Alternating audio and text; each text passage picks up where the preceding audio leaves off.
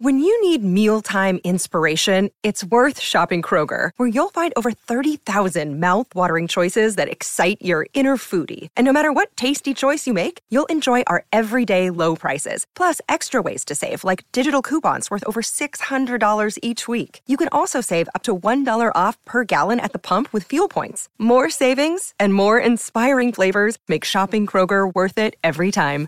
Kroger, fresh for everyone. Fuel restrictions apply.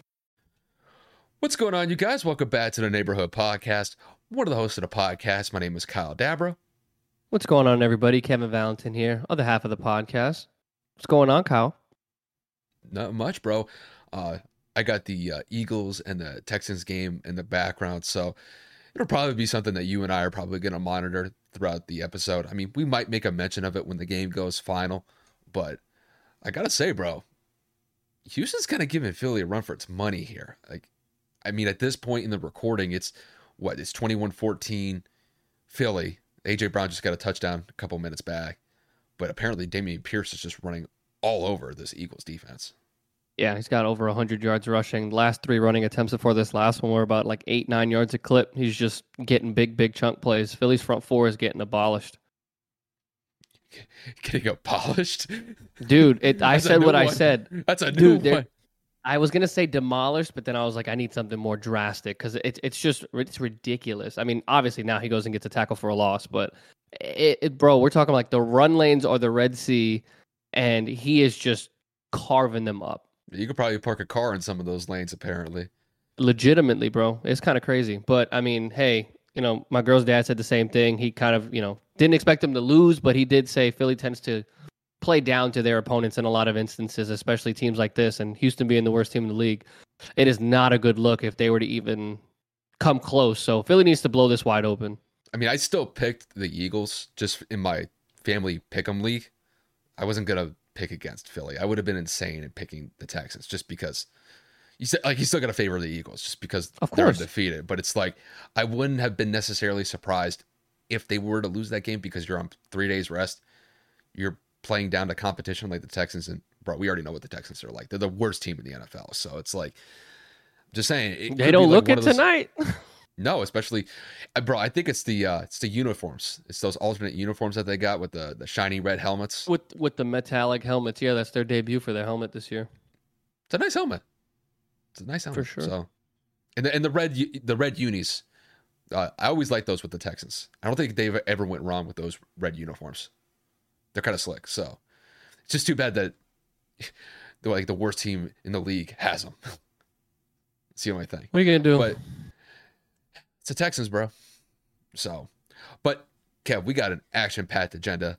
Uh, we got Week Nine in the NFL. We got four to five games to cover, and then we got the World Series to cover, which has been legitimately back and forth. So, as of right now, Game Five is being played. So when you guys hear this in the morning, the game will have already gone final, and then you guys will figure out who's up three two in the series. It could be the Phillies, it could be the Astros.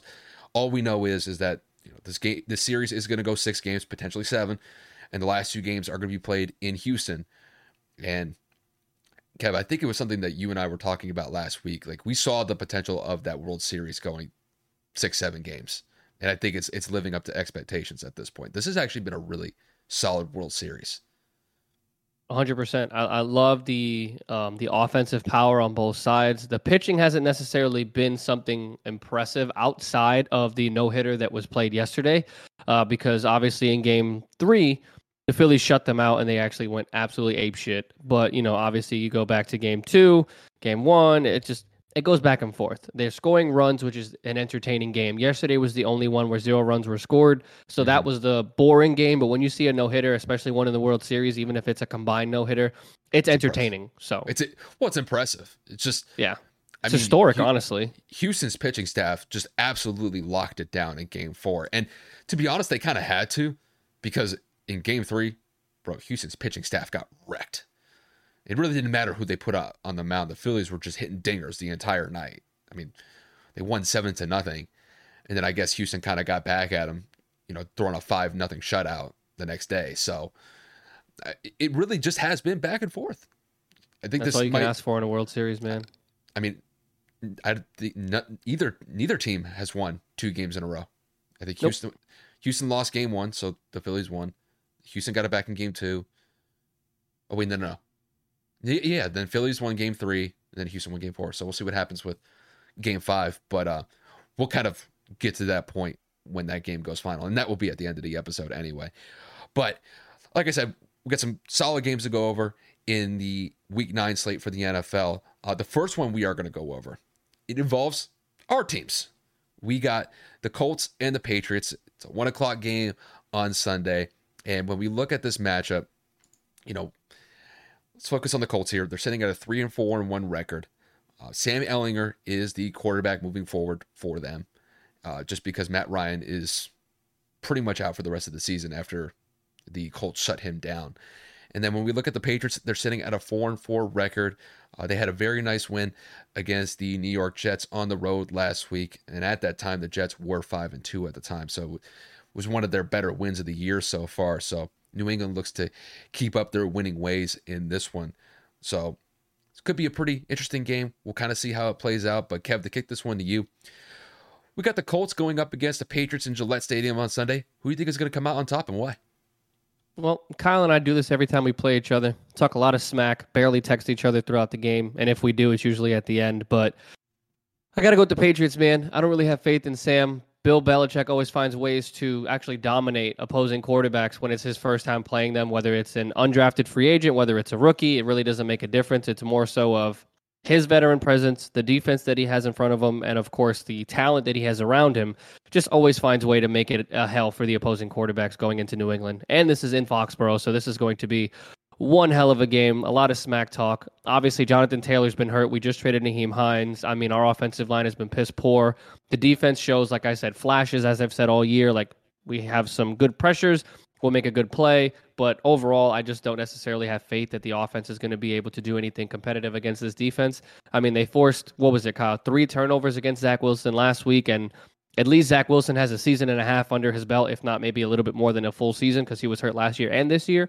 But Sam's got one start to his name. And Sam did good things last week. Sam did some bad things, but that offensive line is just horrific. And I don't necessarily have the faith that they're going to be able to stop Judon. I don't know if he's going to be able to get the ball away from the secondary. Uh, and of course, we have pretty much one of the worst rushing offenses in the NFL. So I don't have a lot of faith for my team. Call it negativity, call it betting on the statistics, but it's just genuinely now that Marcus Brady has been fired, Frank Reich is, you know, assuming all rights to the offense. Goodums. Um, you know, just so you guys can see in the camera, that's my excitement for everything that's to come offensively for this team come up on Sunday. But I'm going to go with the Patriots by 10 to 14 points. I wouldn't be surprised if the Colts don't score more than 10 or 14 themselves, just because, again, the ineptitude of this offense has been consistent, if anything else. But yeah, I got the Pats winning this one, and I don't think it's going to be close. Yeah, Kev, I agree with you 100% on this one too. I got the Patriots winning this one. And it's not just because you know the Patriots are my team and this is a run back of the Colts and Patriots rivalry.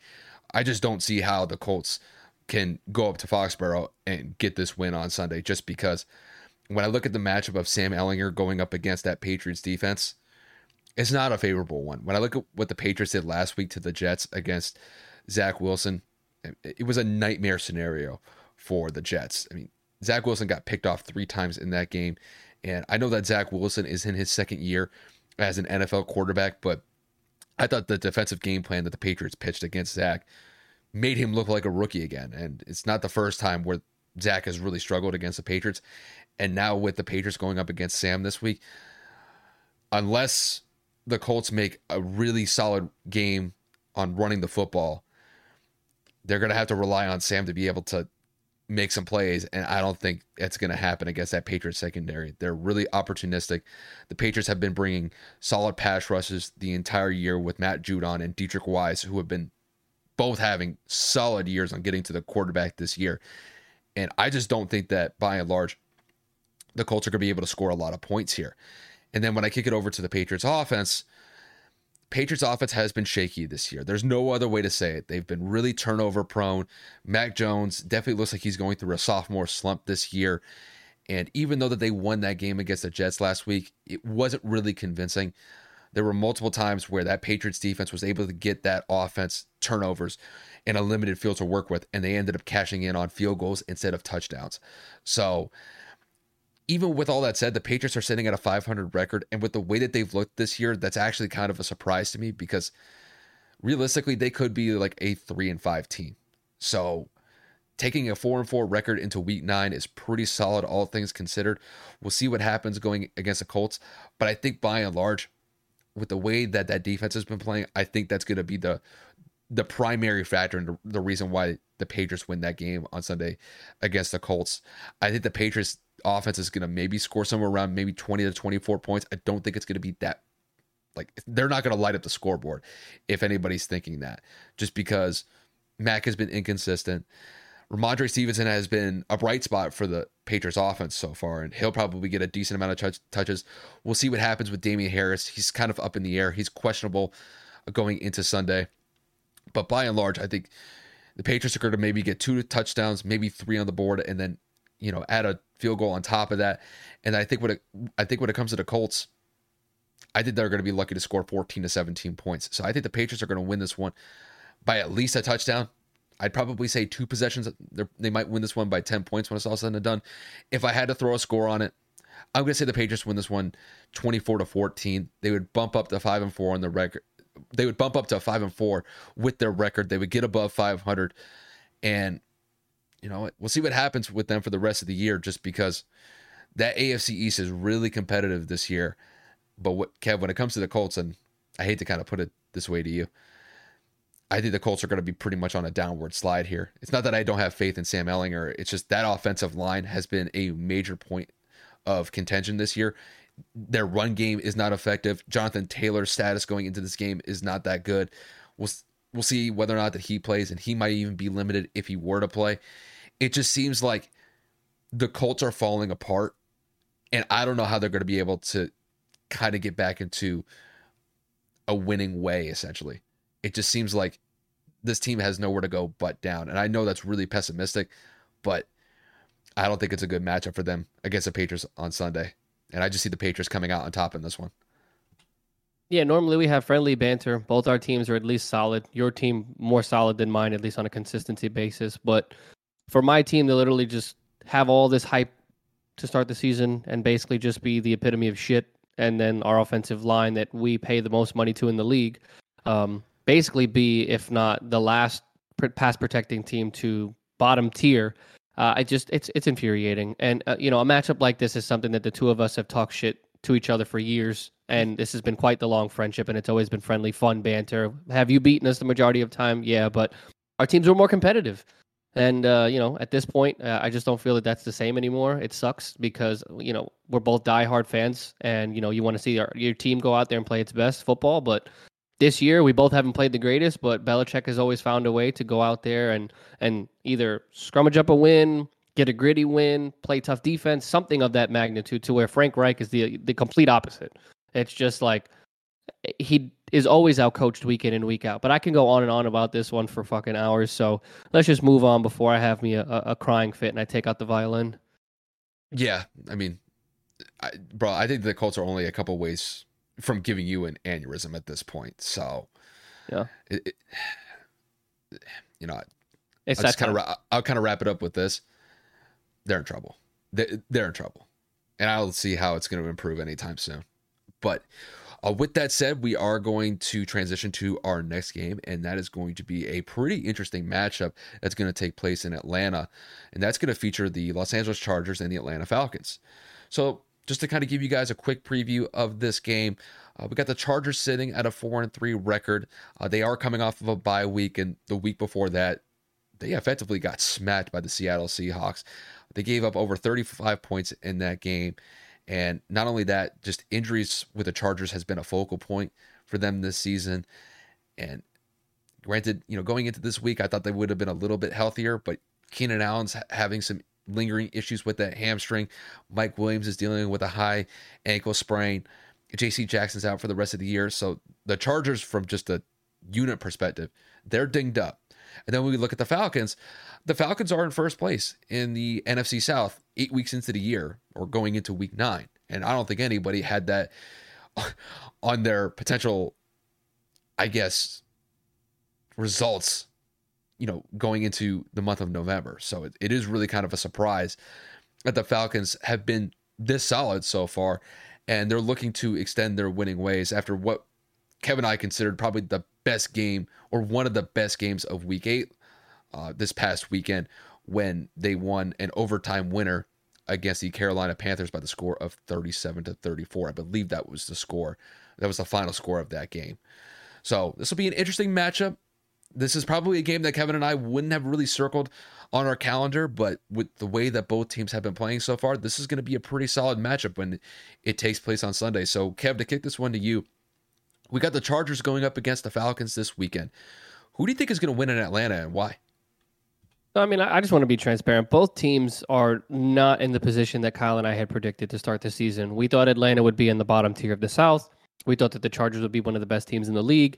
And they're literally in the opposite predictions of what we had assumed. You know, the Falcons are first place in the NFC South, and the Chargers are just fighting for relevancy at this point. I know they're only a game behind the Chiefs, but it's like they're not winning in the capacity that we thought they would after the free agency that they had, especially with the acquisitions of J.C. Jackson, Khalil Mack, and so many others.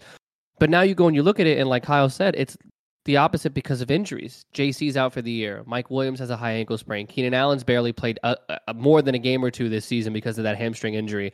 Obviously, you have Joey Bosa out for the season. It is just something after something after something. It's one thing after another, and it's almost hindering the capability of performing because you're putting all the pressure on Justin Herbert. You forget that you have um, Austin Ekeler in the backfield, but then they don't forget because he's their leading receiver in terms of receptions and yards. It's it's almost kind of crazy. I mean, I'm looking at the statistics right now, and well, maybe not in yards, excuse me, but in receptions, Austin Ekeler has 53 targets.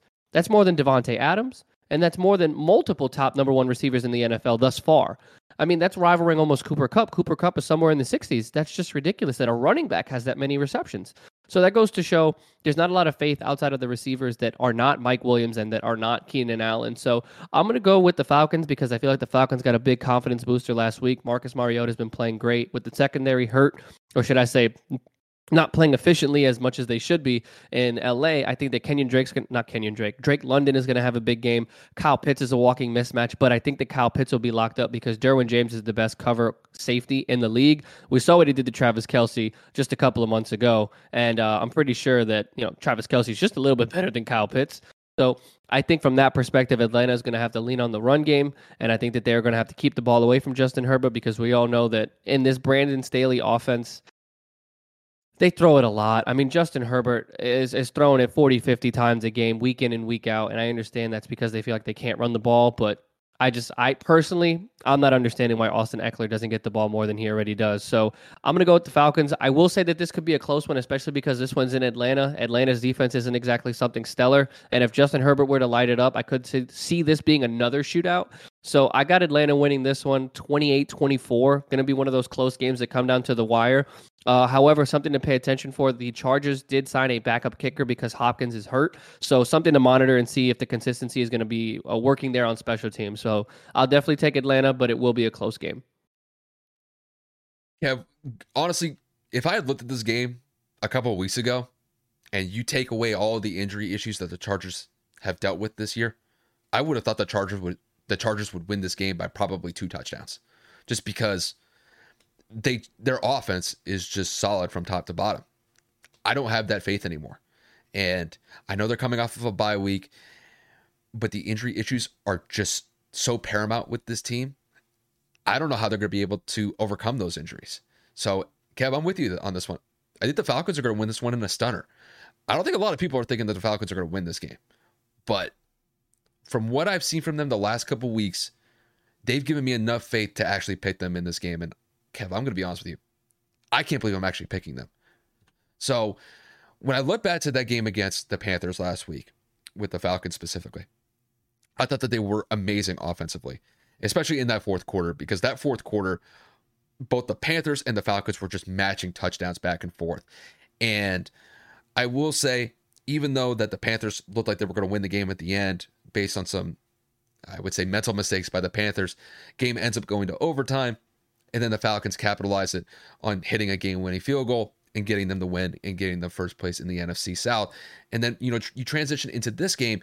I think there's a very good chance that they could be able to replicate the, the success that they had against the Panthers when they go up against the Chargers this week. Because let's face it, Kev, this Chargers defense is not that good. And I know that injuries have played a major factor with them this year. Like you said, JC Jackson's out for the rest of the year. You know, granted, they do have Derwin James, but, you know, Joey Bosa is out for the rest of the year. So it just seems from, I guess, a unit perspective defensively, this defense can't be had. And when I look back to how the Chargers played against the Seahawks the week before their bye, they got absolutely annihilated by Seattle. Geno Smith was effective, Kenneth Walker was effective, and even though that the Seahawks have really been kind of one of the more surprising teams this year, the fact that they put up 37 points against that Chargers defense was spectacular as far as you're looking at it from the Seahawks perspective, but it was an absolute nightmare from the Chargers perspective. And even though that I wouldn't say that the Falcons have superstars on their offense, but they have guys that can be effective. Kyle Pitts, I think, is going to be a major factor. I wouldn't be surprised if he gets somewhere between six to eight targets. I wouldn't be surprised on the run game that Tyler, I'm going to try to get his last name right. Tyler Allgeier. I'm probably butchering his last name, but if you're a Falcons fan, you know the potential with this with with him. Tyler's a solid running back. He's able to get effective runs on the ground. He's also able to extend plays after first contact. So wouldn't be surprised if he has a solid game on the ground. And then as long as Marcus Mariota is just consistent in his overall efficiency, in his overall completion percentage, I think that by and large, the Falcons have the requisite pieces to be able to get this win against the Chargers. The Chargers, we'll see what happens with them because Keenan Allen is kind of up in the air with that hamstring issue. Joshua Palmer will return this week, so maybe they can kind of get kick, kick-started on the offense a little bit, but they don't have Mike Williams. He's recovering from a high ankle sprain. So it, it just seems like the Chargers are just snake bitten with injuries this year. And until they really get healthy as a unit, which they really can't because there are some guys that are just out for the rest of the year, I think the Chargers are going to relatively struggle. So when I looked at this game, I think it is going to be a high scoring affair just because I think both teams defensively are going to struggle. And it's kind of been their MO this year. But I think Atlanta's going to come out on top. I think Marcus Mariota is going to do more than Justin Herbert in this matchup, which is crazy for me to say just because I know what Justin Herbert's capable of. It's just, I think the Falcons have a little bit more to work with here. And you tie in all the injuries on the defensive side of the ball with the Chargers. I think the Falcons are going to get the dub here. I'm going to say it's going to be a relatively close game. I think it's going to be a one possession win for the Falcons when it's all said and done. If I had to put a score on it, I'm going to say it's going to be 31 to 27 in favor of the Falcons. And that would bump them up to 5 and 4 on the season 9 weeks into the year. And depending on how it works out uh, throughout the rest of the NFC South, it could potentially even widen their margin for first place when it's all said and done it's again it's weird that we're talking about this game being competitive it's just it to me it's just mind-boggling because both teams are just not at all what you would have expected this far into the season and i know i already said that in my analysis previously it's just i'm not going to get over the fact that the falcons are sitting here in first place in the NFC South and playing as competitive as they have been game in and game out. I mean, they almost won the Bucs game. They came really close to defeating the Super Bowl champions in the fourth quarter in week 2. Like they are playing really good football right now. And who's to say that they can't ride this into a playoff berth? Of course, because if they win the division, that's an automatic berth. But again, just the opposite of the pedigree of the, the, the Chargers, the expectations that multiple people had, including ourselves.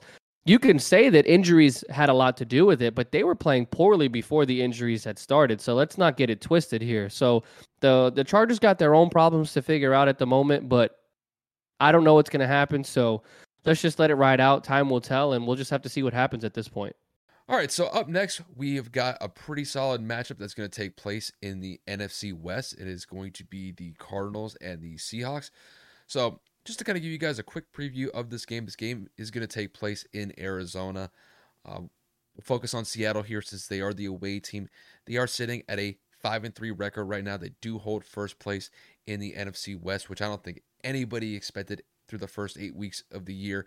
More than likely, you would have probably thought that the, the Rams or the 49ers would probably be the two top teams in the NFC West right now, but that is not the case. Seattle's been a really solid team so far this year. Geno Smith is having just a consistent year to say the least. They, they're getting good contributions from Kenneth Walker and sitting at a 5 and 3 record. You know, they've really been one of the more surprising teams in the 2022 season so far. And then we kick it over to the Cardinals. They're sitting at a 3 and 5 record. Uh, they've been up and down to say the least the last couple weeks. Um, they did get DeAndre Hopkins back into the fold a couple weeks ago since he's no longer serving that six game suspension. And they're definitely going to need D Hop to step up big in this one. Not only that, they're going to need Kyler Murray and that defense to play up the snuff as well if they're going to want to make a run to try to get back into some sort of contention in the NFC West before the year finishes up. So, Kev, to kick this one to you, we got the Seahawks going up against the Cardinals in week nine on Sunday. Who do you think is going to come out on top from this NFC West battle? To be completely honest, I don't think this is going to be close. I think that outside of the matchup of DeAndre Hopkins and, of course, you know, Kyler Murray, their connection, the Arizona Cardinals have been pretty lackluster, so to speak, on offense. There has been a lot of um, ruffling of the feathers between Cliff Kingsbury and uh, Kyler Murray. There has been a lot of issues and drama with play calling, so it's just a matter of when it's going to happen in terms of when that issue is going to just continue to arise and erupt. Since DeAndre Hopkins has come back, however, he has absolutely killed it in terms of, I believe he's got 22, 23 catches in two games by himself. So that's not going to be a problem. And I think that the Seahawks defense is going to be having some issues with just that matchup in and of itself. But if you can make sure that you keep DeAndre in check, or should I say, just let him do what he does, and everybody else is kind of kept in order. I think that it's going to be pretty fair for the pretty fair to, excuse me, pretty safe to say that the Cardinals are going to fall short and the Seahawks are going to sweep the season series against the Cardinals. I think Geno Smith, DK Metcalf, Kenneth Walker, and so many other pieces have come to be reliable sources for Geno to rely on. And I think that, of course, at the end of the day, Pete Carroll and this team have just really outshined and you know exceeded expectations in pretty much every category you can possibly understand. Uh, the defense has been playing well the last two three weeks. I believe, if I'm not mistaken, they held the Chargers to 13 points. Last week they actually what was it? Last week they played the uh, the Giants. They held them to 13 14 points. It, their defense is playing good against pretty good football teams if I had to say so myself. So, if I had to say if I had to put this one into a prediction, I would say that the Cardinals lose, the Seahawks win this game by trying to be fair, but at the same time be realistic. I think that the Seahawks can win this game easily by maybe 10 to 14 points just because, again, they're riding a high wave. Their offense is riding high, and the defense is playing a lot better than what they've had in recent memory. So I will say that the Seahawks win this one confidently, and they move to 6 and 3 in a surprising division lead in the NFC West. Yeah, Kev, I'm with you 100% on this one. Uh, I think the Seahawks are going to beat the uh, they are going to beat the Cardinals this week. Just to kind of uh, make a point, uh, they gave up 23 points to the Chargers. Two. I knew ago. it had a three. Damn, yeah, my three bad. A, but still, I mean, you look at the last two weeks specifically. They're only giving up what 18 points per game. The last two weeks against some pretty solid opponents with the Chargers and Giants, all things considered. So no, I, when it comes to their defense, I think that they've been stepping up. They've been opportunistic and they're forcing turnovers. But just to kind of dive into the game itself, yeah, I think the I think the uh, Seahawks are going to win this one pretty convincingly. Uh, they've really been one of the more surprising teams in the NFL this year, and it's simply just because of the rise that Geno Smith has had. I don't think anybody expected Geno Smith to be this effective with the Seattle Seahawks. I think a lot of people would have let the Seattle as a team kind of in decline, just based off of the fact that they traded Russell Wilson away. But looking back at that whole scenario, I think they are probably for the better for getting rid of Russell Wilson when you see how bad that Russell has played with the Broncos so far. And Geno Smith, uh, you know, I don't know if he's going to win NFL Comeback Player of the Year, but man, with the way that he's been playing, he has been just outright phenomenal for Seattle, and he's really a big reason why that Seattle's sitting at a five and three record right now in first place in the NFC West. And in this matchup, I think that Geno Smith is just going to continue this level of consistency. I mean, I don't expect him to go 300, 350 yards passing and four touchdowns and light it up like Patrick Mahomes. But I wouldn't be surprised if he passes for somewhere in between 250 to 270 yards passing, has maybe a touchdown or two, and is just consistent with completing passes. I wouldn't be surprised if he completes somewhere around 65 to 70% of his passes just because that Cardinals defense can't be had. Now, the first time that these two teams played, it was a relatively low scoring game. The Seahawks only won by 10 points, but it was a score of 19 to 9. So I think both teams are going to look back at the film when they played against each other a couple weeks ago. And I definitely think from an offensive perspective, this is going to be a higher scoring game. When you look back at the first matchup, the Cardinals didn't have DeAndre Hopkins. He was still serving that suspension. Now that he's back in the fold, I mean, Kyler Murray is making it a point of emphasis to get D to, to get D Hop the ball, and even though that it came in a losing effort last week against the Chargers, man, I thought that actually no, it was against the Chargers. It was against the Vikings. Excuse me. I thought the D Hop was extremely effective, and I wouldn't be surprised if the Cardinals make it a point of emphasis once again to get D Hop somewhere in between 10 to 15 catches. And I mean, for God's sakes, he might get somewhere around 15 to 17 targets. So I, I think that more than likely, if the Cardinals are going to be any way effective in this game, D Hop is going to have to have essentially a game where he's going to have to get 150 yards receiving and maybe a touchdown or two. Just because outside of that, you have Rondale Moore, you have Zach Ertz. But I think when it comes to Seattle's defense, I think that they could be able to contain those guys. It's whether or not that Seattle's defense is going to be able to contain D Hop. And I think that's going to be a challenge for them. And that's why I think that this game is going to be a little bit more high scoring than the first matchup, just because I think points aren't going to come at a premium here. I think both teams are going to be able to offensively move the ball up and down the field against each opposing defense. But I think when it's all said and done, I just have a little bit more faith in Seattle than I do with the Cardinals at this point. Um, I think when it comes to this game, I think that Seattle is going to win by 10 points here. And if I had to put a score on it, I'm going to say Seattle wins this one by the score of 34 to 24. I really see this game being a high scoring affair. And yeah, I'm just really shocked that Seattle has been this effective so far. And if they continue this effective style of offense and you combine that with the fact that they've been great on the run game, Geno's been solid, and their defense is getting turnovers pretty consistently, I think that's a winning formula for them. I think it repeats itself in this matchup against the Cardinals, and they would bump up to six and three on the record once this game goes final on Sunday.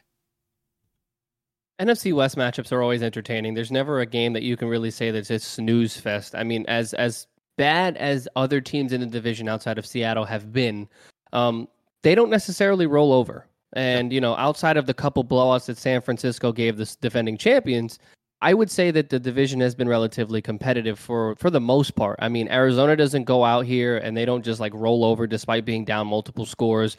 You don't ever see the Rams really give up. They just start off slow and it just it becomes an uphill battle and they compete.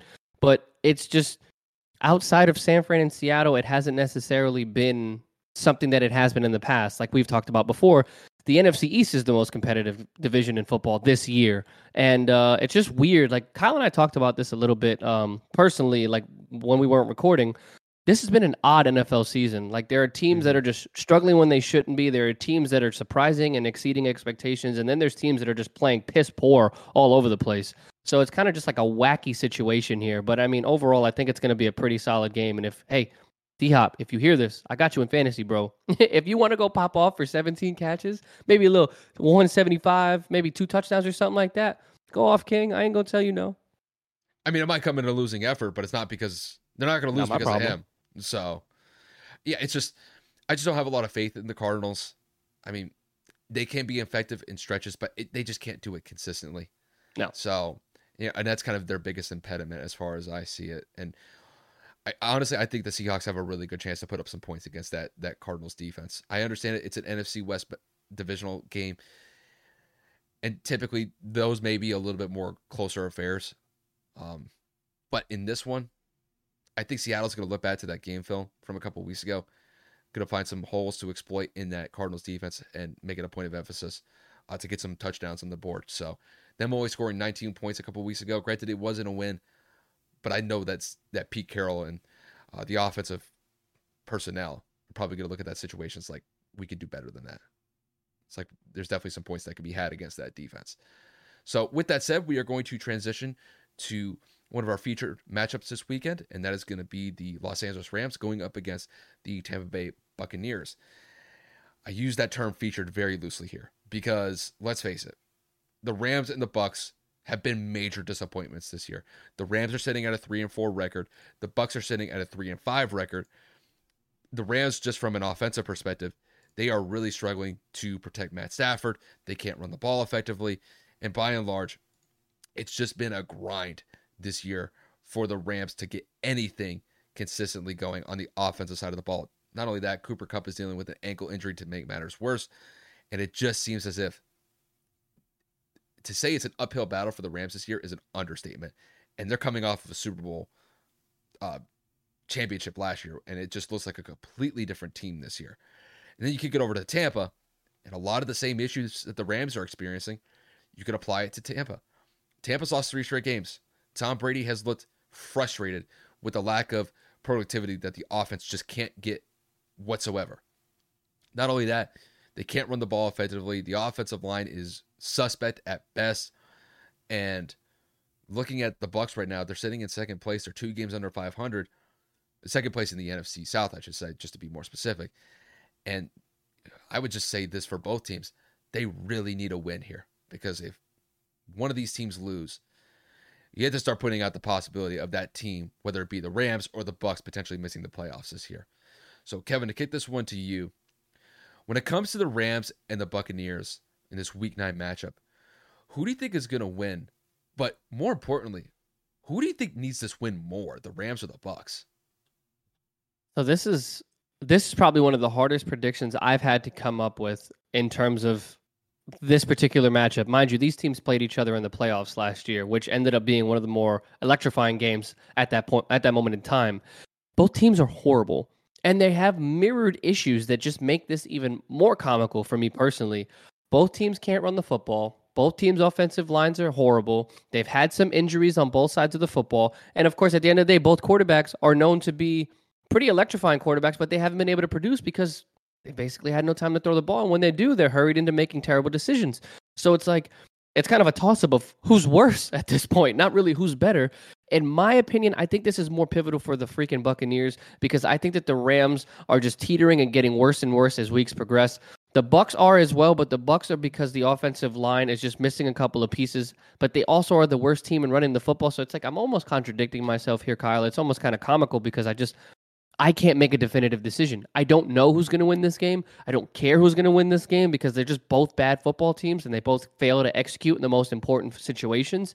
If I had to make a prediction on who will win, I'm going to go with the Buccaneers. I don't think Tom Brady loses four games in a row. I think that the defense is going to get some healthy people back. I think there's going to be an emphasis to run the football against this team that is statistically not one of the better defenses in the league. And I didn't say they were the worst, but they're not exactly one of those higher up their defenses like the Bills, the 49ers, and the Eagles, which, by the way, the Eagles moved to 8 0 for the first time in franchise history. So kudos to them.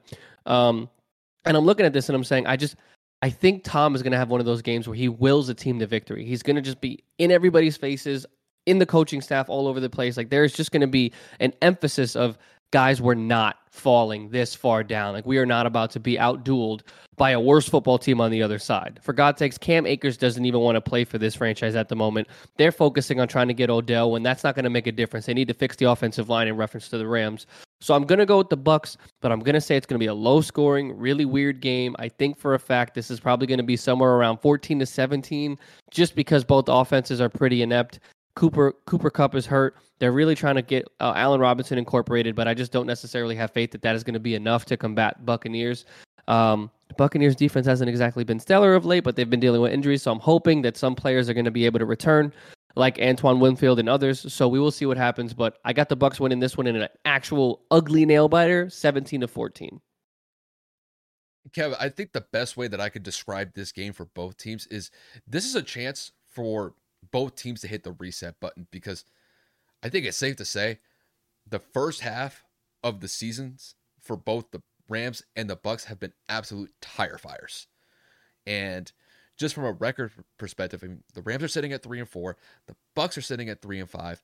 The Bucs have lost three straight games, and I think it's just there's a major sense of urgency for both teams. Like they have to get this game because if they do, they can at least stay in the playoff hunt. One of these teams lose, then we have to start talking about whether or not that they're going to miss the playoffs. And I think that's a realistic expectation for both teams if they were to lose this game. So this is a very difficult pick for me, but I'm going with the Bucs. I don't have a lot of faith in it, but I'm going to do my best to explain why. So when it comes to the Bucs, I got to see something from them to show me that this offense can finally get a kickstart. And I will say that there were stretches when they played against the Ravens on that Thursday night game in week eight last week where there were some flashes. And then it was followed up by punt, punt, punt. It, it just it seems as if whenever the Bucs get into a situation where they're facing a third down, they just can't convert consistently. And it usually just comes down to the down and distance. They're not dealing with like third and one, third and two, third and three. In that case, you open up the playbook, you could run it, you could show pass. It kind of puts the defense that they're going up against on their heels because the offense can be flexible in that way. But that's not really the case here. A lot of the times the Bucs are dealing with third and five or longer, and that typically means that the Bucs are going to pass, and they just haven't been able to cash in on those third down conversions, and that's why the offense has really been sputtering to put any points on the board. And then when you look at their offensive line, they've been very suspect. They're giving up hurries, they're giving up pressures. Tom is not as comfortable in the pocket as he's been in years past, and you could just tell that it's an absolute grind for the Bucs to get anything consistently on the offensive side of the ball. But looking at the Rams and their defense specifically, they've been suspect this year, and I do believe that the Bucs have the requisite pieces to be able to burn this defense on a couple plays that could lead to some scoring drives here. But you know, when you look at the Rams, the Rams need this game probably just as much as the Bucs do. But they've been dealing with a lot of the same issues that the Bucs have been having. Poor offensive line play, they can't run the ball effectively. When you combine those two factors together, the overall result it leads to just inconsistency on the offensive side of the ball for the Rams, and then it has a domino effect because that Rams defense is out on the field longer than they need to be, and they're getting torched. They're giving up points. It's really just been, I would say, just a well-rounded failure for the Rams at this point compared to where they were last year. I mean, they won the Super Bowl against the Bengals, and they look like a completely different team this year. It looks unrecognizable compared to this team, or compared to that team from last year. So, this is a situation where honestly, this game is like a toilet bowl, just to kind of put it bluntly. But Kev, I'm with you. I am going to pick the Bucs in this one. I do think it is going to be a rather ugly game. And I think points are going to come at a premium here just because both offenses just can't generate anything consistently as far as scoring touchdowns are concerned. So if I had to put a score on it, I think that Tampa probably wins this game by a possession. I think that Tom and the offense for the Bucs do just enough. I think this is going to be like a 21 to 17 score just because I don't see the Rams putting up that many points against that Bucs defense just because the Bucs are getting some players back that they've been dealing with injuries. So maybe we'll see Antoine Winfield Jr. and Sean Murphy Bunting and Carlton Davis. So if those guys are able to return, that would definitely give a huge boost for Tampa. And then I think that Rams defense is going to falter a little bit against Tampa's offense just because I think that Tampa still has the requisite pieces to be able to score some points against them. But it's going to be a grind. This game is just going to be an outright grind for both teams, but I'm going to favor the Bucs in this one in a really close affair to be honest, as much as I want to watch this game, it's like something's compelling me not to because I just I don't feel like it's going to be entertaining. And I'm one mm-hmm. to always say defensive games for me are just I I I personally like watching those. And it's like I don't know if it's necessarily going to be defensive or if it's like the fact that both offenses are just so bad and yeah. incompetent. So it, it it just it's like you said. I think that you pretty I think you described it pretty well. A lot of the issues that one team is dealing with, you can mirror it to the other team, and they're very similar. I mean, who would have thought that the Bucs and the Rams would be sitting at a sub 500 record when we're going into the month of November? I don't think we had any expectation of that. And I can't say that one team is really worse than the other. I mean, it, they seem like a very similar team, just with different names on it. So I think it just comes down to a situation where they're going to have to look at the first half of the year and they're just going to have to throw it up in flames because they. I would probably think that both teams know that they're better than what they put out the first two months they of the season. To. So, you know, and there still is time. You know, they got two months to be able to rectify the first half of the year and get back into it. But yeah, I think it's going to be an uphill battle for both teams, to be honest with you. It, It's going to be weird. I, I I think the Bucs have a better chance to get their season back on track. I think the Rams they got to contend with the Seahawks and the 49ers in that division. That's going to be tough. The Bucs really only have to deal with the Falcons. That's I think the the biggest reason why I think that the Bucs can get back. Just overall the NFC South is just a really weak division. And I mean the NFC West is better.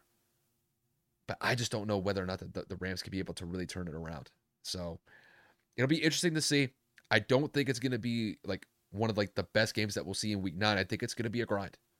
So, you know, and a lot of people would probably think otherwise just because of Matt Stafford going up against Tom Brady. But this year, it's just both teams have been very subpar. But we'll leave that game where it's at. We'll transition to our last game that we'll cover for week nine, and that is going to be the Titans and the Chiefs matchup that is going to take place on Sunday night. Now, this game probably has a little bit more hype behind it just because the Titans are sitting at a 5 and 2 record, the Chiefs are sitting at a 5 and 2 record.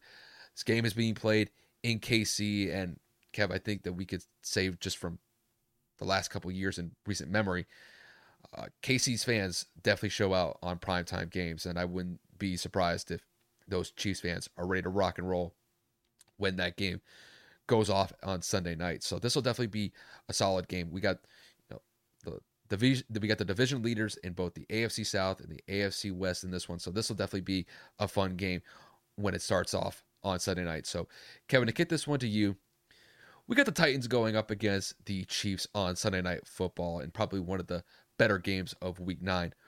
Who do you think is going to come out on top and why? I think this game is going to be the game of the week. I think that this game is going to surprise a lot of people because at the end of the day, we all know that the Titans are probably sitting at a record in which not many people thought they would because you know, you lose AJ Brown in the offseason, a couple of injuries to start the year in terms of some of the defensive players. Um, they started off rough, especially getting blown up by Buffalo in week two. It was just kind of like it wasn't looking very well. Now, I'm looking at the predictions in terms of what ESPN has their their their predictions as to who's going to win, and it's like 88% Kansas City. But this is also the same percentage bracket that Kyle said that they picked the uh, ESPN picked the Celtics to win the finals. And what was it, Kyle? 80 what percent? It was like 86% that the Celtics would win over the Warriors in the NBA Finals, and that pretty much went up in flames. Yeah, so I take this with a grain of salt. The only reason I say that this is up in the air is because Ryan Tannehill didn't play last week. Malik Willis did. And I'm trying to find the injury report for the Titans because I'm sitting here and I had to refresh my screen because pop up ads. I got to renew my firewall, whatever. So I'm looking at it and it says Ryan Tannehill is questionable, didn't practice on Thursday. So I don't know if that means as of this moment that he is going to potentially play. I don't know if they're holding him out because they want to save him for Sunday to be fresh. But that immediately changes the prediction, or not changes, but it it intensifies my prediction. I'm going KC no matter what. I think KC has their number. I think KC has a better overall team. Obviously, the better quarterback. The only thing that Tennessee really does have better is Derrick Henry. Just had 200 yards, but against one of the worst teams in football. I think KC finds a way to get ahead quickly. I think they torch the secondary of the Titans. Patrick Mahomes goes for three or four touchdowns. I think this is going to be one of those statement games where Pat says, I'm him. We're talking about Josh Allen. We're talking about Jalen Hurts and all these other people. This is this is mine, and we're talking about Week Nine. If this were to happen, they would move two games ahead of the Chargers in terms of the division. And I think that Patrick Mahomes absolutely says, "I am going to win the MVP. I am going back to the Super Bowl." The Chiefs have a statement win. They've been playing very, very well as of late, aside from the Buffalo loss, which was just very, very minute, by the way. Um, and I think that they take advantage and they they capitalize and if Ryan Tannehill plays, I think they have a better chance. But if he does play, it's probably going to be limited. So if Malik Willis plays with that inexperience, this could easily turn into a three possession blowout because Malik Willis didn't really show much for me last week. That was all Derrick Henry. He had like 30 touches and he went off for 200 yards, like I had already stated. Malik has promise. I mean, he has potential. He has the mobility. He has the arm strength. It's just he is not experienced enough for me to have faith to go up against a juggernaut like Kansas City, a potential Super Bowl favorite, or uh, you know a Super Bowl participant upcoming in February. So I got the Chiefs. I don't think it's close. If Tannehill plays, it's a little bit closer, but not too much. They just have to find a way to at least limit Henry, and by limit I mean keep him under 200, which is a tall task in and of itself. But I think the Chiefs have the requisite pieces to do it. I think Kansas City dominates on Sunday night, and it's not going to be close. Yeah, I think this game is going to go one or two ways, but I do believe that it is going to go in KC's favor.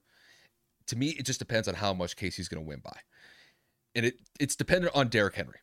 If Derrick Henry pops off and has one of his you know Derrick Henry vintage type games, basically just think of what he did to the Texans last week. If he has a game like that, then I think the Chiefs only win this one by like one possession. However, if the Chiefs are able to slow down Derrick Henry and contain him like the Bills did on that famous Monday night game a couple months ago, then I think the Chiefs win this one by three possessions. I think they could win this by win by 21, 24 points when it's all said and done. But I think that's really what it comes down to. I got the Chiefs winning this one, but it's whether or not that Derrick Henry is going to pop off. And when I look at Tennessee this year specifically, it's been very hit or miss with Derrick. Just because when they went up against the Bills, they got annihilated by Buffalo. And the reason why Buffalo was so successful was they just contained Derrick Henry. They didn't give him any chance to break out of tackles. And when you look at what the Bills offense did, they just lit it up and got to a point where the Titans had no other choice but to pass the, ball and keep it out of Derrick Henry's hands. When it comes to the Chiefs this weekend, the Chiefs have to do the same thing of what Buffalo did to Tennessee on that Monday night game a couple months back. And there's a very good chance that that could happen because when I look at the Titans defense, they've only been tested a few times this year. The Bills were definitely a test earlier in the season and they outright failed. And they really haven't had what I would consider some really tough offenses to go up against. Maybe you could say going up against the Raiders was a challenge simply just because the Raiders have a pretty solid offense to work with. But this is a night and day difference going up against KC's offense. And when you look at KC's offense, I mean, they're running and gunning. They put up 40, 44, 45 points against the 49ers before their bye week. These guys are fresh. They're coming into a primetime game on Sunday night. There's a very good chance that if Patrick Mahomes and that Chiefs offense finds their rhythm early, the Chiefs could put up 40 points in this game.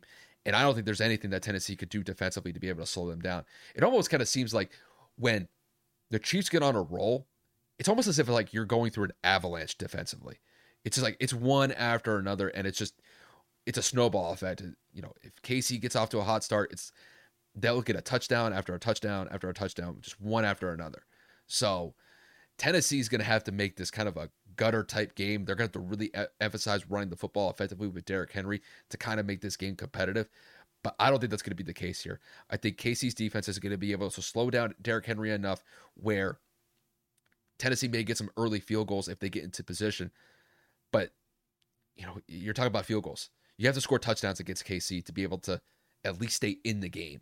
And I think that KC's offense is just going to run and gun. I, I, I think that Patrick Mahomes can put up 300, 350 yards passing in this one. I see a minimum of at least two touchdowns, more than likely, probably three. And I love the fact that KC is finally starting to get Juju Smith Schuster more incorporated into the offense. Um, he's had some relatively solid games the last two appearances. Um, the first half of the year, he was very hit or miss. And I think going into this game, I think that wouldn't be a surprise to me if Patrick Mahomes and Juju really kind of connect for somewhere around, I'd say maybe six to eight targets. And I wouldn't be surprised if Juju gets about like five or six catches. Maybe he could get 100 yards receiving, maybe a touchdown. But not only that, you know, they got a pretty solid run game to go on top of that. I think it's just going to be too much for Tennessee to handle defensively. So if I had to say, I think more than likely, I think that KC's going to run away with this game. I think just to be fair, I said if Derrick Henry has a solid game, it would be a one possession game. I do believe that Derrick Henry is going to be effective early on, but I think in the second half, Tennessee's going to have to throw the ball a lot more. That not, that means that Derrick Henry's not going to touch the rock as much, and I think KC's just really going to run away with it in the second half. So I'm going to say that KC's going to win this one by three possessions. I think it'll be a 17 point margin when it's all said and done in favor of the Chiefs. If I had to throw a score on it, I'm going to say they win this one like 37 to 20. I really see Patrick Mahomes just lighting up that Titans defense and really improving his MVP campaign for this season because he's definitely one of the contenders for MVP about nine weeks into the season. I mean, I'd say he's definitely the front runner just because he leads the league in touchdown passes. Yeah. I mean, he leads the league's highest offensive scoring team in the league. I mean, it's just the list goes on as to why you would favor him. But uh, mm-hmm. uh, similar to what you said, the Titans haven't played anybody. and they haven't exactly been winning by big margins outside of last week. So it's like you're winning close games. Again, they're wins. I'm not discrediting them, but you're winning close games against mediocre to average football teams. And then the one really good team you played, which is the team that Kansas City lost to, which most people have lost to, other than the Dolphins, were the Bills. And that was a massacre. It was week one. It was September, blah, blah, blah. The excuses can run on and on. The point is, you did not execute, and your best player was literally a non factor. I think he had under 30 yards rushing in like 12 or 14 attempts, whatever the total number is. He averaged like one yard a carry. Unacceptable. That, that game it's got away Henry. from them. That game got away from them quickly, and, and they couldn't recover. but the, how... but the, the point is, an, a high powered offense like the Bills is the same thing in Kansas City. It's it's Patrick Mahomes and Josh Allen. It's it's it's one A and one B. Big arm, big arm, athleticism, great receivers, great team, great coaching. It, it, it's literally identical. I don't think Tennessee has gotten better to the point where they can stay within a seven point game to make this competitive. Mm-hmm. If you're just going to rely on giving your running back the ball 30 times a game, which is time consuming, and you don't capitalize and score touchdowns, we've seen Pat Mahomes score in under a minute. I mean, for God's sakes, he drove against the Bills in 13 seconds to get a field goal. If you give him a four quarters and, a, and an, a lower tier average defense, which is what the Titans are, I think that this is going to go. I think this is going to go stupid. I think Pat again. I think Pat Mahomes has a statement game for 400, maybe even 450. It's, bro, I I have no faith, especially if Tannehill doesn't play. No shot. This game is anywhere in in reach for Tennessee to scrape a victory. Yeah, and the thing is, like when it comes to Derrick Henry specifically, if like, if he's going to have a good game, I mean, this is the game where they need him to have a really good game because if he is contained in any way, shape, or form, KC's going to run away with this game. There's no way. And, and the thing is, whether it's Malik Willis or Ryan Tannehill, you really think that those guys are equipped to take out Patrick Mahomes and that Chiefs offense? There's no way. Now, Derrick Henry can. He he could really disrupt that whole game flow for for KC if you know the Tennessee Titans O line could be able to win that battle on the line of scrimmage. And that to me is where the real battle is going to take place in that KC Titans game. It's going to be that offensive line for the Titans. Can they be able to open up some run lanes for Derrick Henry to be able to exploit? Because if he has a game in any way, shape, or form like he had against the Texans last week, KC might be in a little bit of trouble. It's, I'm it's not going to be a long night for I'm sure. Not, I'm not saying. I'm still of the mindset. Even if Derrick Henry has a really good game, I'm still of the mindset that KC's going to win. Yeah, it's just the the margin of victory is going to be shorter. It's going to be smaller. That's all.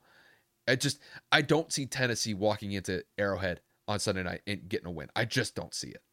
So I think it's going to be electric though. I think the atmosphere is going to be lit. Those KC fans never never fail to disappoint. Impress. Yeah, they never they're always ready to rock and roll, so they'll be good to go on Sunday night. But overall, man, I think KC's going to run away with this one. I, I just really see that one being an absolute. I guess you could kind of say like an annihilation on Sunday night. I, maybe that's a little bit too far for me to say. Maybe exaggerating a little bit. I think that KC wins that game convincingly, though. So, uh, with that said, we are going to go over the Astros and the Phillies game. Now, as of right now, the game is still ongoing. I mean, I say this all the time. Watching so. it right now, it's it's crazy. So as of right now, uh, we're in the bottom. Is it the bottom of the eighth inning? Bottom of the eighth, two on, one out. Interesting. It's 3 1 Houston. Obviously, the series is tied 2 2. But this game, this is the last game in Philadelphia for this series because Houston has home field advantage. And it's not like the NBA where it's 2 2 1 1 1. It is 2 3 2. So if Philly does not win this game, the odds are very slim to go on and win two in a row out there in Houston. So Philly is looking to try to break this game open, at least by a minimum tie it. They have last licks in terms of being able to hit in the bottom of the ninth. So we will see what happens. It looks like Montero's losing control in terms of not being able to find the strike zone. So let's take a look and see if Segura can knock one in. Yeah. I mean, I, I know we kind of talked about it earlier in the episode but really like this series just as a whole it's been one team has a really good game and then that same team the next game falters it's really been kind of a back and forth series uh, since game one took place and i mean just to kind of kick into like game three in particular the phillies looked absolutely unstoppable I mean, they were. Segura hitting knocks one in, baby. Also, it's three to two. Yes, sir. Now, who's still on base? Uh, man, on man in the corners. Uh, third and first, one out. Okay. Where Guys, I'm not a Phillies fan. We all know I'm a Yankees fan, but Wh- hatred for you- the Astros is globally. Where are you watching this, by the way? Because I've I, Laptop. I, yeah. What's your, what, what's the link? Oh, uh, Stream East. Okay. I might even pull it up on my phone. I could. It's the atmosphere is crazy. I can't hear it obviously because I have the audio of the podcast and I have like basically everything else muted, guys. But like I can see the fans like screaming like crazy. And if I know northeastern sports like Kyle does, those fans are going nuts. There's a pitching change. They're even going crazier. This is ridiculous. The Astros are putting in their closer, and he's one of the better closers in the league. So they need this to happen right now. I just went to commercial, but whoo, this game's gonna go crazy. I know. And the funny thing is, like, we were talking about this before we even started recording. Honestly, Kev, we thought this game would already have gone final by the time we would have reached this point. But I mean, they got like a ten to seven game, and they're only like in like the top of the seventh or the bottom of the fifth seventh. or sixth or something. Yeah, yeah, yeah. Thank Yeah. God, no, because that, that that would have been a as much as we want to talk about it. We got to finish up this episode so we can watch it. But we're we're like literally innings, not even innings. We're outs away from this game going final. So we'll try to give our analysis on the series as much as we can, while at the same time keeping you guys abreast. But again, by the time you hear this, this game will have already gone final. So yeah, it's just I guess like let's kind of play it this way. So like if Houston were kind of pull this game out, the you know basically from the jaws of defeat here, just because it looks like the Phillies are on a little bit of a run in the eighth inning. How do you think like this sets them up when the series goes back to Game Six for Houston, or goes back I mean, to Game Six for in Houston? I can't say that this is going to give them any edge. I mean, just because, thi- like you alluded to, this has gone back and forth. The Phillies get the upset in game one and steal home field advantage away from Houston right off the bat. And they came from behind because, if I'm not mistaken, they were down 5 nothing, And they Yeah. came back to win 6 5. So that showed Philly has the capabilities with their offense. Their bullpen came in and locked it down after Nola blew the game. And then the next game, Houston goes out and they make uh I don't know if I don't remember if it was Syndergaard or who it was, but they made their pitcher look like shit, and they go and they win that game five to two. Come fast forward, obviously you go to the, the game three, Philly goes on a tear. Yeah. It was just like it was a rout. I mean, it was home run after home run after home run, and Houston couldn't get it going. They were hitting dingers. So that was a blowout. I thought that was going to be the change because, that, dude, when The you catch momentum like that in the World Yeah. Series and you're home, you ride that wave and you don't look back, especially because Philly has been one of the more electrifying offenses in the postseason. I Mhm. thought that would have catapulted them to win this in five or six. Then they get no hit by the Astros in game four. N- no hit, bro. It's A It's team, co- get- it's a cohesive no hit too I know- because I know, believe I- the starter went five or six, and then the bullpen ended up wrapping it up. So it was a combination of two or three pitchers to get the no hitter. But yeah. overall, Philly looked like shit, and I didn't understand what the hell happened. I was looking at this game, just lost. Kyle watched the game, so I, I'll, I guess I'll bounce it back to you. What the hell happened in Game Four? Well, I mean, looking back to Game Four specifically, Houston's pitching staff was just on. They were just on fire that night, and it was honestly they basically just took the thunder from the Phillies from Game Three. It's just I thought that the Phillies would have, like you said, carried that momentum from Game Three going into Game Four with their pitching staff literally on a high after Game Three, especially with the home crowd behind you. There was a really good chance that they could have went to three one in that series had they won Game Four and they just laid an egg. And pretty much looking back at that game specifically, it just came down to one inning. Houston was able to get some hits, and not only that, they were able to load the bases, but they were able to get all those guys in. You know, they scored five runs, I believe, all in one inning, if I remember correctly. And that's, I mean, honestly, all they needed was one. They ended up getting five. The other four, I guess, were just insurance runs at that point. But man, I thought that Philly would have responded in some sort of way, but when they went down five nothing, it just seemed like it took like the entire life.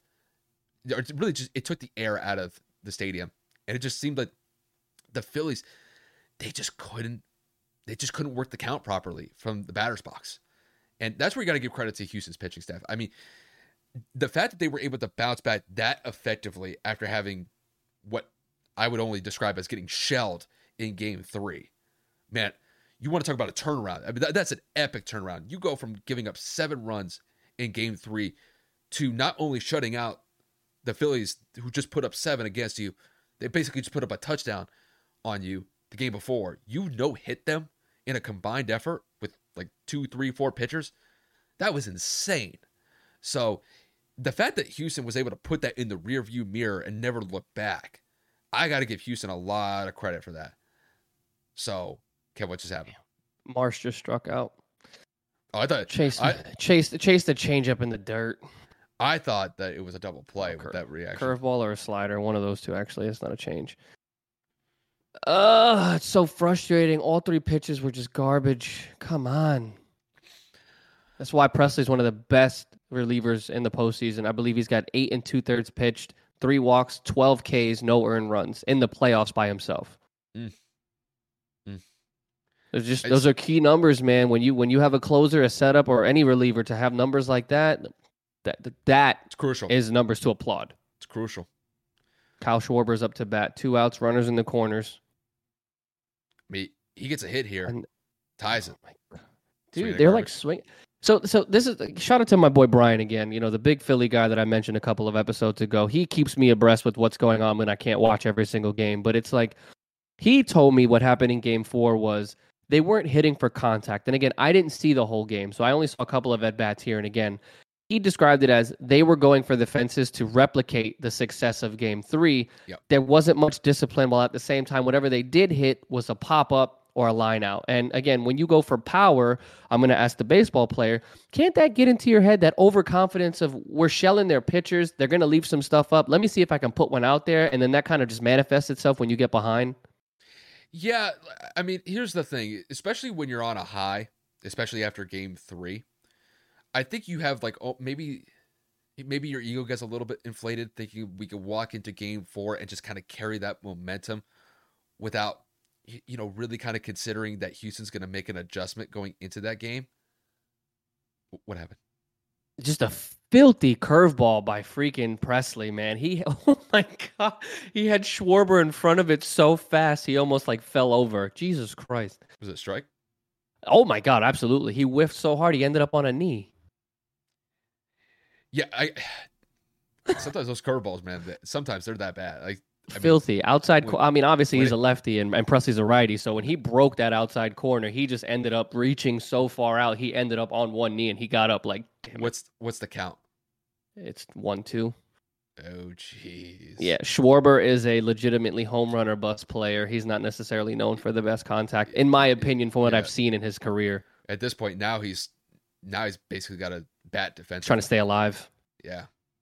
So, I mean, best case scenario, uh, obviously he gets a hit, but if he could work this count to three two, Oh. It was a line out down the first base line, right to the first baseman. Oh, bro, been- he uh, roped it. It was an inside pitch, and the first baseman basically just mm, it was right Wow. to him.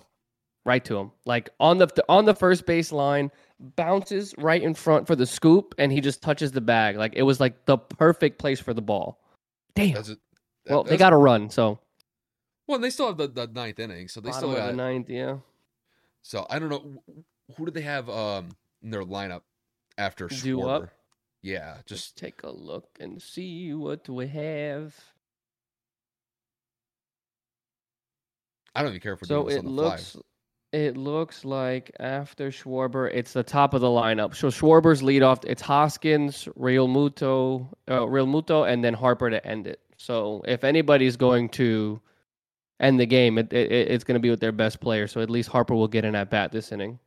Houston's got to be careful though, because Yeah, Pressly's in there for a five out save without a doubt. It- Pressly it- just went in there and got two outs.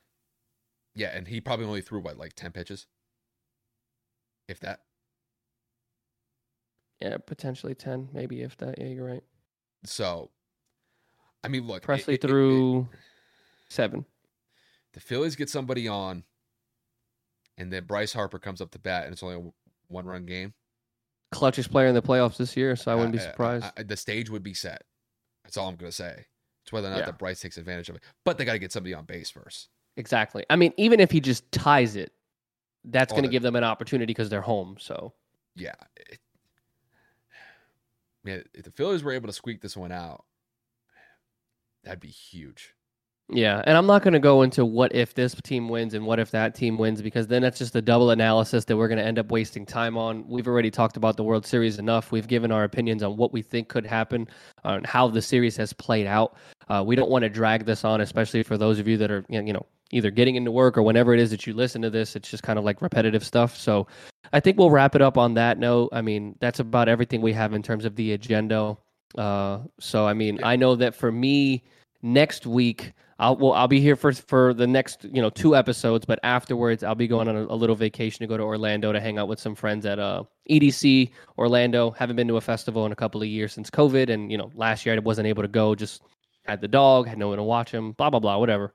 Uh, so Kyle will be kind of manning the next episode or so after I'm gone for just a little bit till I get back. So just thought I'd give you guys a heads up. Bro, you're gonna be tearing it up at EDC. I could tell you right now. I'm I'm not though. You know, you know what's crazy? Before I get onto a tangent, oh, I've God. mentally been telling myself that I'm getting old. Like I'm getting tired. Like hanging out with my friends. I'm getting tired. Like walking around the block trying to stay healthy. Like, dude, a festival is like I'm I'm not playing. I know I'm dating myself here, but like.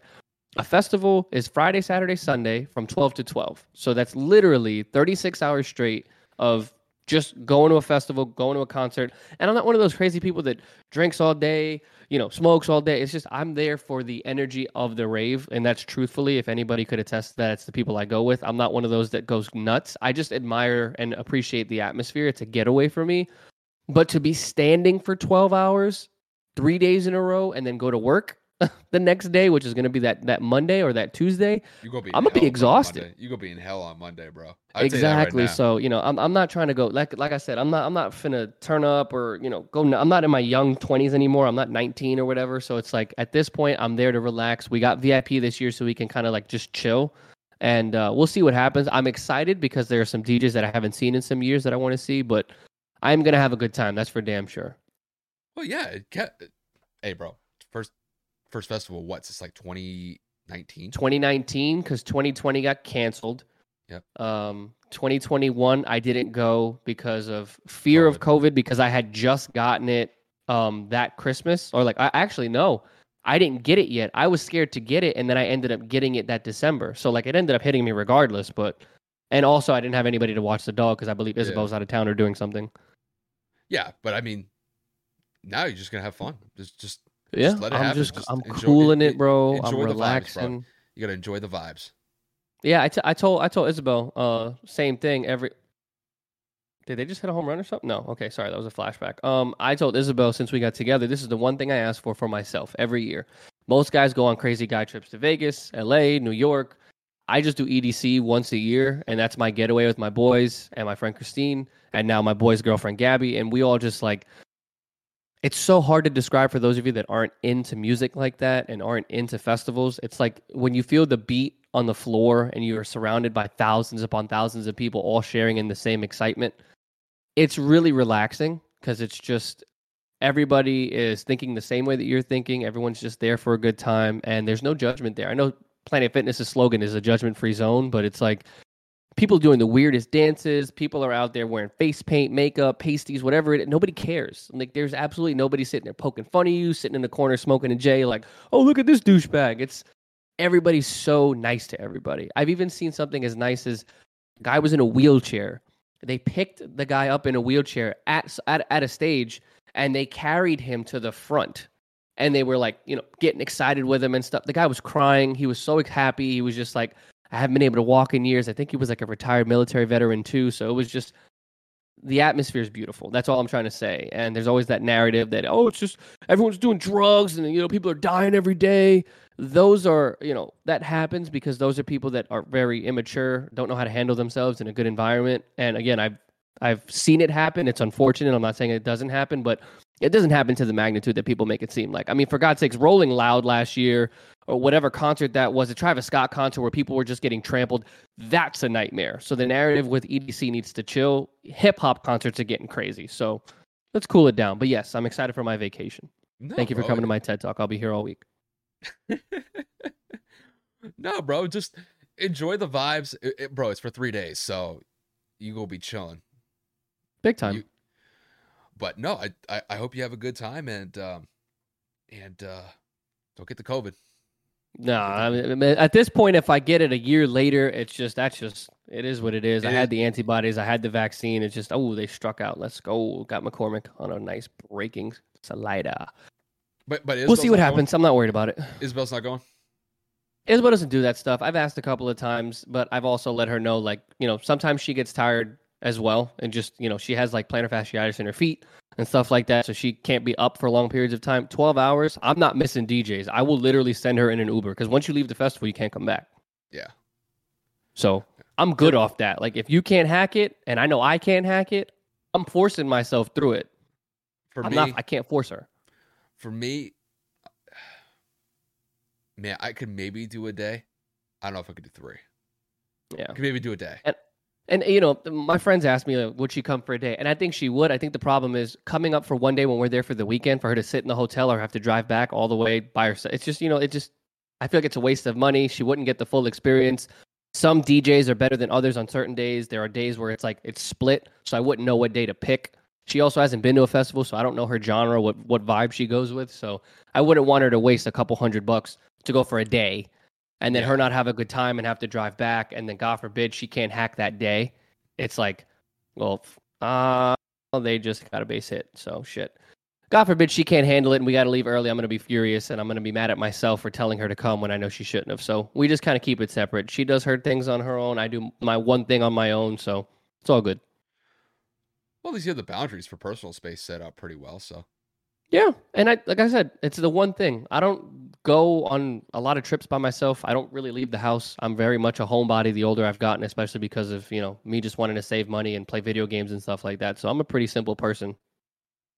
yeah, it's just, just uh, I, all I know what's gonna happen is essentially when you go to EDC that weekend, I know you're gonna document the entire freaking weekend. I already know. it. I'm not though, because remember last time I went, I got my phone stolen. I'm gonna have my fanny pack. I'm not taking my phone out. Oh. I'm having it like locked on my chest, dude. There is not a chance I'm taking my phone out unless it's like when we just get there and I'm trying to get signal or something, or if I'm trying to like find my group if we get split, which is impossible because there's never service there.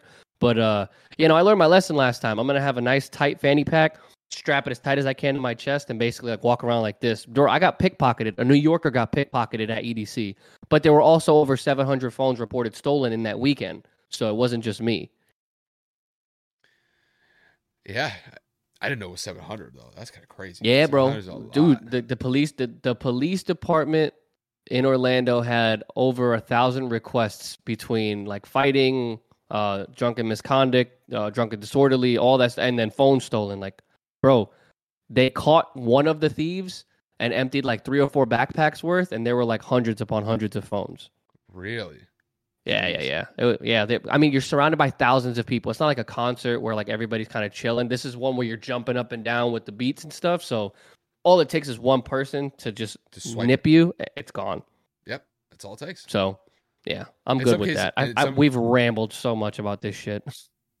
Yeah, but no, have a good time, bro. That, that'll be fun. I know it's not till you know, not next week, but the week after. But no, no, it's that'll be- next week. I leave. Uh, I leave Thursday night or Friday morning. Excuse me. I should next say Thursday. not this weekend, but next weekend. Yeah, that was that's probably the better way to say it. But no, that'll be that'll be fun, bro. So yeah, bro. Let's uh let's wrap this up. So Yeah. but um, yeah, just to kind of end things here, you guys. You know, once again, thank you guys for supporting the podcast, whether it's listening to us on the audio platforms or on our YouTube channel or on Instagram or TikTok. We definitely appreciate you guys. Uh, Kevin and I will be back next week. Uh, we'll go over some of the week nine games that we discussed uh, throughout the episode. Uh, if there are any other pop up games that catch our attention, we, we may uh, set aside a segment for one of those games. Obviously, the World Series will, I don't know, when does this thing actually end? So, game seven, if there were a game seven, would be on Sunday. If the series gets wrapped up before then, then obviously we'll have a segment for it. Uh, if not, we'll probably be recording when that game is going on. If there is a game seven between the Phillies and the Astros, so time will kind of tell on that one. But no, that's pretty much the slate that we have for you guys. Uh, content's gonna be flowing, so hopefully you guys uh, enjoy what we're dropping and just continue to support us. But Kev, that's all I got to say. You can take us on home, bro. All right, ladies and gentlemen, that's going to wrap it on up for us. We will see you guys again Sunday. We appreciate the support and hope you guys have a great weekend. Is there Ever thought about starting your own podcast? Do you have a business or a message you want to share with the world? Well, now it's easier than ever with Electrocast. Hi, I'm Mark Netter. And I'm Peter Rafelson. We're the founders of Electrocast Media. Whether you want to start a new podcast or already have one, join Electrocast to grow your audience, monetize your content, and build your community. With our simple sign up, you get free promotion, world class analytics, premium ads, and personal support. Go to electrocast.com and join our community today. Electrocast, transform your influence. Electricast. Welcome to Transforming 45, the podcast that celebrates the incredible power of passionate voices. I'm your host, Lisa Boat. Join me in conversation with heart led humans who share their deeply personal stories of transformation. Transforming 45 is here to uplift, connect, and remind you that it's never too late to write your next chapter. So get ready to be inspired, empowered, and transformed. Join me in this community where, through powerful storytelling, we heal and reclaim our inherent magic.